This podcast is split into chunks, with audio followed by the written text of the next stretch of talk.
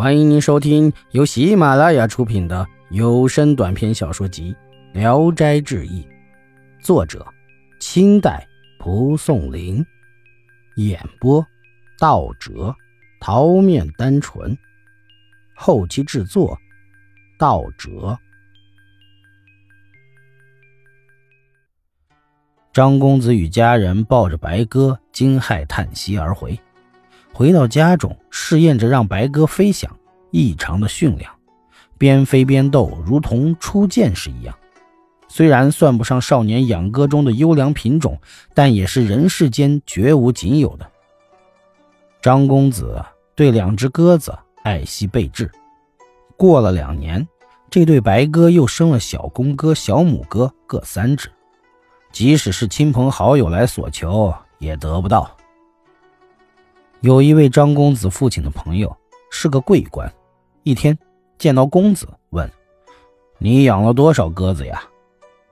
张公子谨慎地回答了几句，就退下来，怀疑某公是爱好鸽子的，想赠送两只鸽子，但是实在是舍不得，又想到长辈来索求，不能过于抹他的面子，而且也不敢以平常的鸽子送他应付差事，就选了两只白鸽。用笼子盛着去送给他，自己以为就是送千金的礼物，也不如这两只鸽子珍贵。过了几天，张公子见到某公，自己脸上很有居功得意之色，而某公说话间并无一语感谢赠送鸽子的事儿。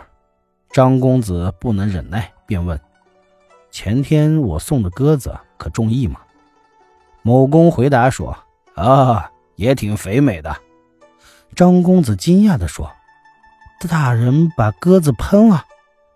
某公回答说：“啊，是啊。”张公子大惊地说：“这可不是寻常的鸽子，就是平常所说的家种达达呀。”某公回想了一下，说：“呃，那味道也没什么特殊的呀。”张公子听罢，悔恨地回到家里。到夜里。张公子梦见白衣少年来见他，责备说：“我原以为你能很爱惜鸽子，所以把子孙托付于你。你怎么能把明珠投到黑暗中，致使我的子孙丧生于锅底呢？今日我就率子孙去了。”说罢，化作鸽子，张公子所豢养的白鸽全都跟着他飞走了。天明，张公子去笼中看白鸽子。果然都不见了，心中很是悔恨。接着把所养的鸽子分别赠送给自己的好友，几日内就分光了。易史是说，任何东西都会汇聚在爱好他们的人那里，所以叶公喜欢龙，真龙就进入了他的屋子。何况是学士可求好友，贤君可求良臣呢？独有钱这东西，喜好的人更多。而得到的人却很少，从这里可以看出，鬼神是生贪婪人的气，而不生痴心人的气。从前有一个朋友给孙宇年公子送红鲤鱼，他家中没有聪明的仆人，就找了一个老仆人去了。到了孙家门前，老仆人泼掉了水，拿出鱼来，向孙家要了一个盘子装上去送。等到了孙公子的住处。鱼已经干死了，公子笑笑没说话，让拿酒犒劳那老仆，就把那鱼做熟了让他吃。回去之后，主人问他：“孙公子呢？得到了那鱼，高兴吗？”老仆回答说：“哎，高兴的很。”主人又问：“你怎么知道？”老仆说：“呃，公子见到鱼便高兴的脸上带着笑容，立刻赏我酒喝，而且喷了几条。”用来犒赏我。主人听了很吃惊，想想自己所赠的东西并不粗劣，哪里至于喷熟了赏赐给下人呢？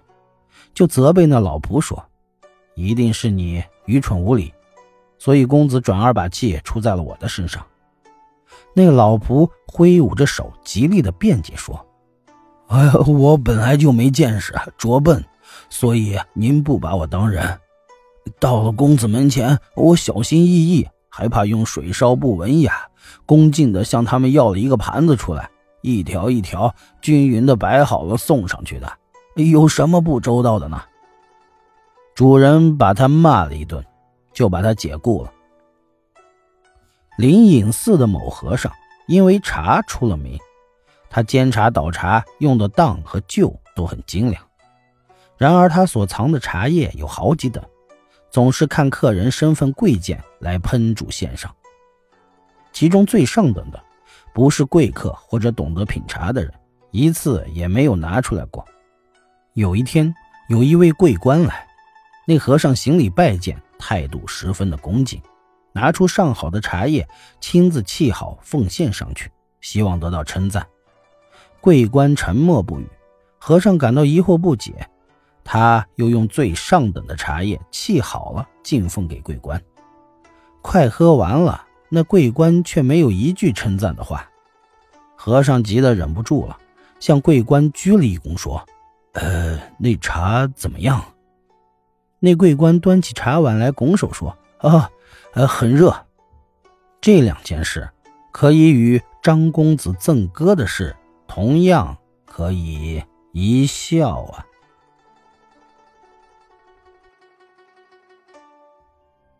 本集演播到此结束，谢谢大家的收听。喜欢请点赞、评论、订阅一下。